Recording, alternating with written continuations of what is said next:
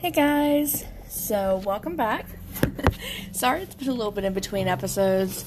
Um, I ended up getting really bad allergies, weirdly enough, that kind of rendered me useless for a couple of days. Um, ended up actually having to give in and go to the doctor, so that was a lot of fun. But I'm back, I'm better, I'm a lot better now, and we actually got some more sponsors and things like that while I was away, which is super cool. But um, on that note, also, we have hit over 150 listeners. And um, I know that's still a small number, but we are growing, and that is absolutely amazing. We actually, um, the estimated audience so far that we have is 10 people. Again, still small, but that means that we're getting around, and it's from every single like it's from a lot of different countries. It's not just america and i think that is the coolest thing. So i appreciate everyone who has shared this podcast and has actually stuck around and listened to this craziness. So yeah. So today we're actually going to jump in and we're going to do something a little bit different we're going to go over something that happened back in the renaissance times but is actually still to this day qualified as one of the most gruesome murders in history. So, we're going to go ahead and get into our sponsors. We actually have a couple today, so just hang around. Um, we'll do one now, and then we're going to do one later. So, yeah. All right. Well, I hope to see you guys in a minute.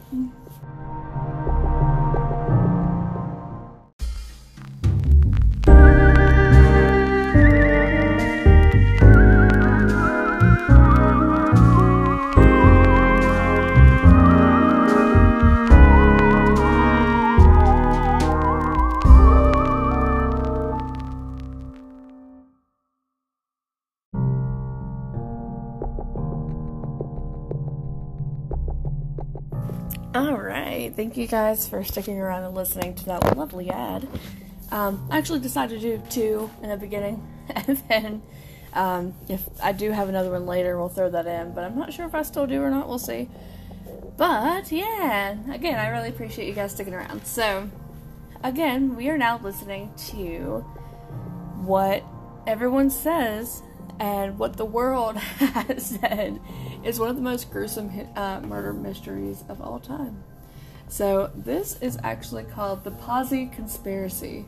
So, if you know anything about Renaissance time periods or anything like that, you've probably heard the name multiple times.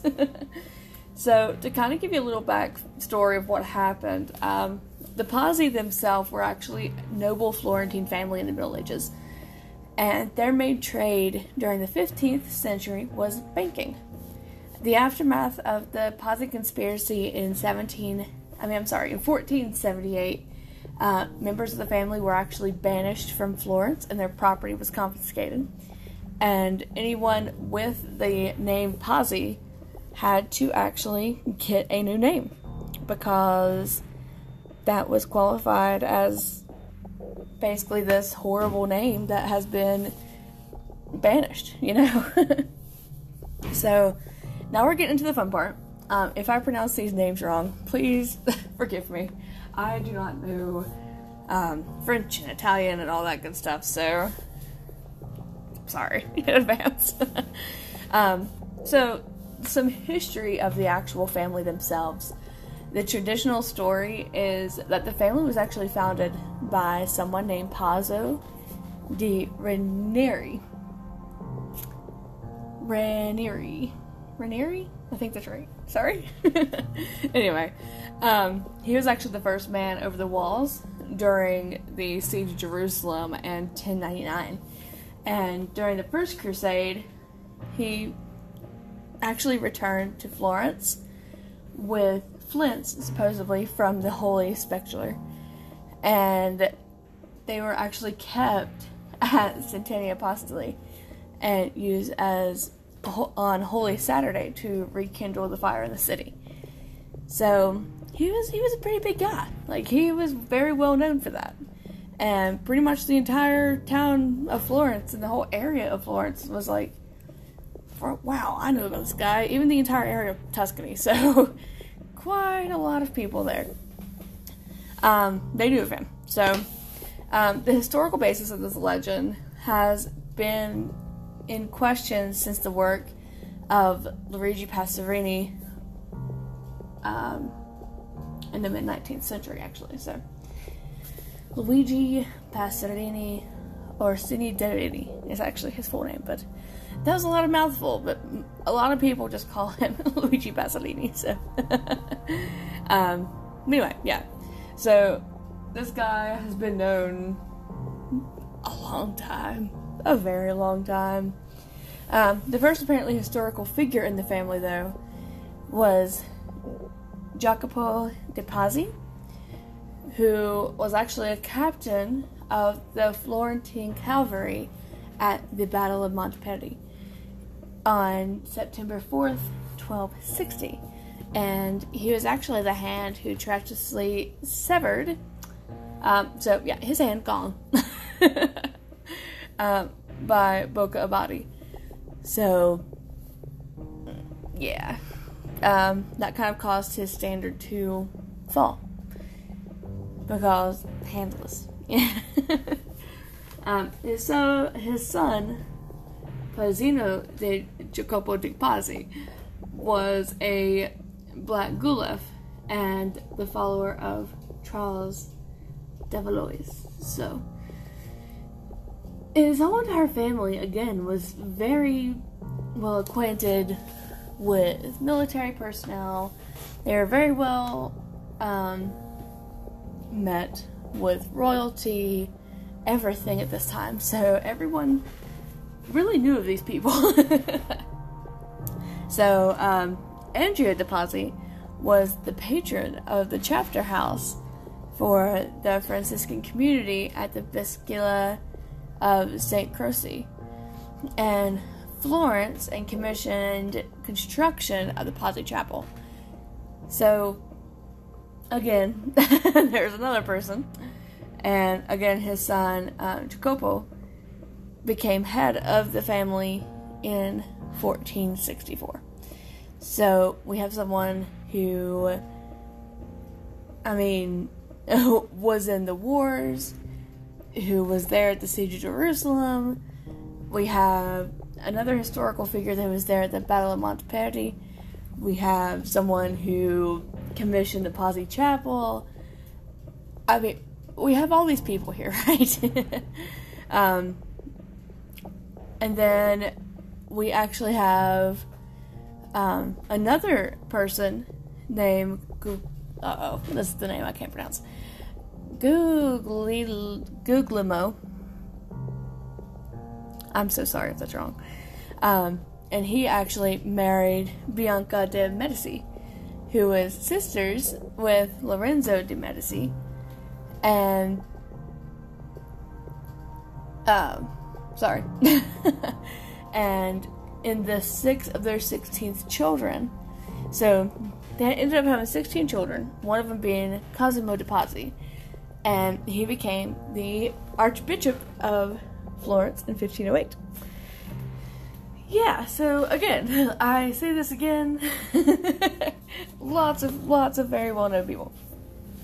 Um, and then the last person in the question here is a lady named Maria, uh, Maria de Pazzi.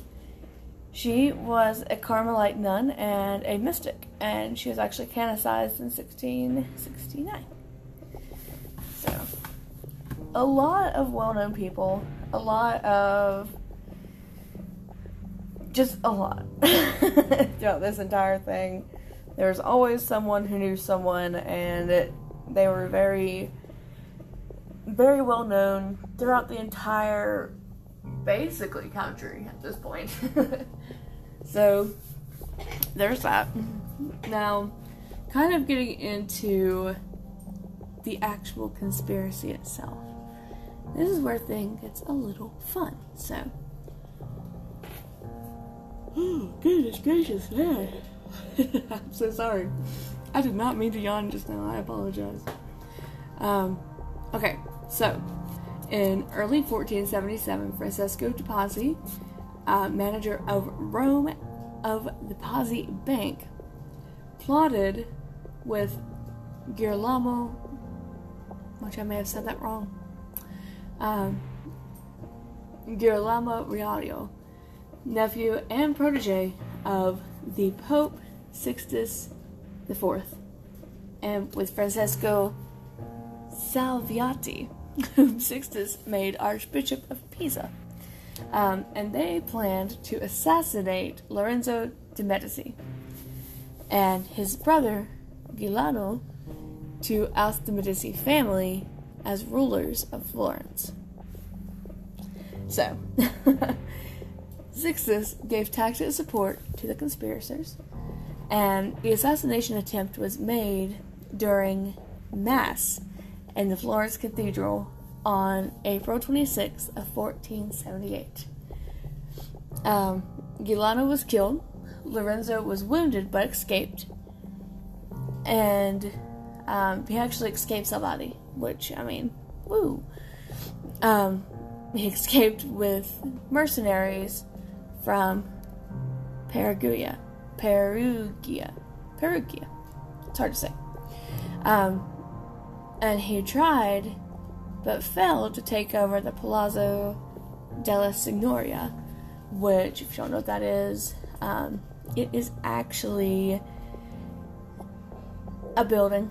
to put it nicely, it's kind of like the town hall. Um, it actually currently is the uh, town hall of Florence. So, um, yeah, you try to take that over. And most of the conspirators, conspirators, I don't know why I keep on saying conspirators, uh, were soon caught and executed. Needless to say. Uh, five of those, including Francesco de Pazzi, were hanged from the windows of the town hall.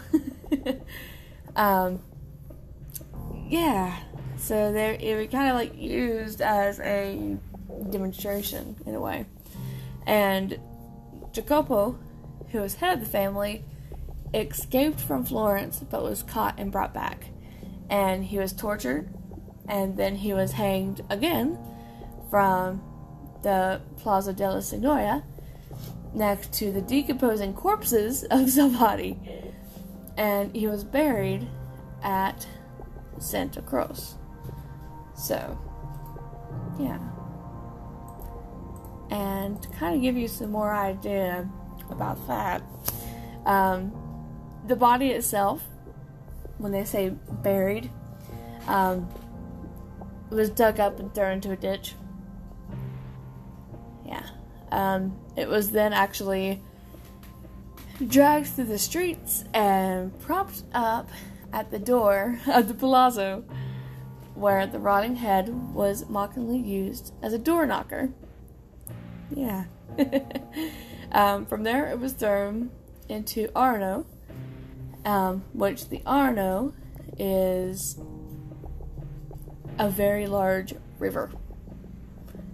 So, it was thrown into the river, and children fished it out and hung it from a willow tree and flogged it and then threw it back into the river. so, the Pazzi were was then banished from Florence, and their lands and property was confiscated. Their coat of arms was also perpetually suppressed, and the name was erased from the public registers, and all buildings and streets carrying it were renamed as well. Their shield with its dolphins were also obliterated. Um, anyone named Pazzi had to take a new name. Anyone married to a Pazzi was barred from the public office. And Guglielmo de Pazzi, husband of Lorenzo's sisters Bianca, was placed under house arrest and then later forbidden to enter the city. So he went to live um, at Torre Decima near Pontassieve. Yay! um, good thing though, after the overthrow, of Piero Medici in 1494, members of the Pazzi family were actually allowed to move back to Florence. So, yeah. Isn't that interesting? um, all these places you can still go visit. You can still go visit the Pazzi Chapel. Um, you can still go see the Palazzo Pazzi. Um, you can see all kinds of cool stuff if you go there. So in Florence. All right. Yeah. So it was a smaller episode, but it was still something on here, and I'm sorry it's gonna be smaller, but we got there, and yeah. All right. So I hope you guys enjoyed that lovely Renaissance story. So if you have any questions or you want to suggest an episode, you can either leave it on the Anchor app itself, leave me a voice message with it in it, or you can follow me on Twitter. It is at t- uh, Ghouls Tales, and you can leave me suggestions there. All right, guys, have a wonderful day.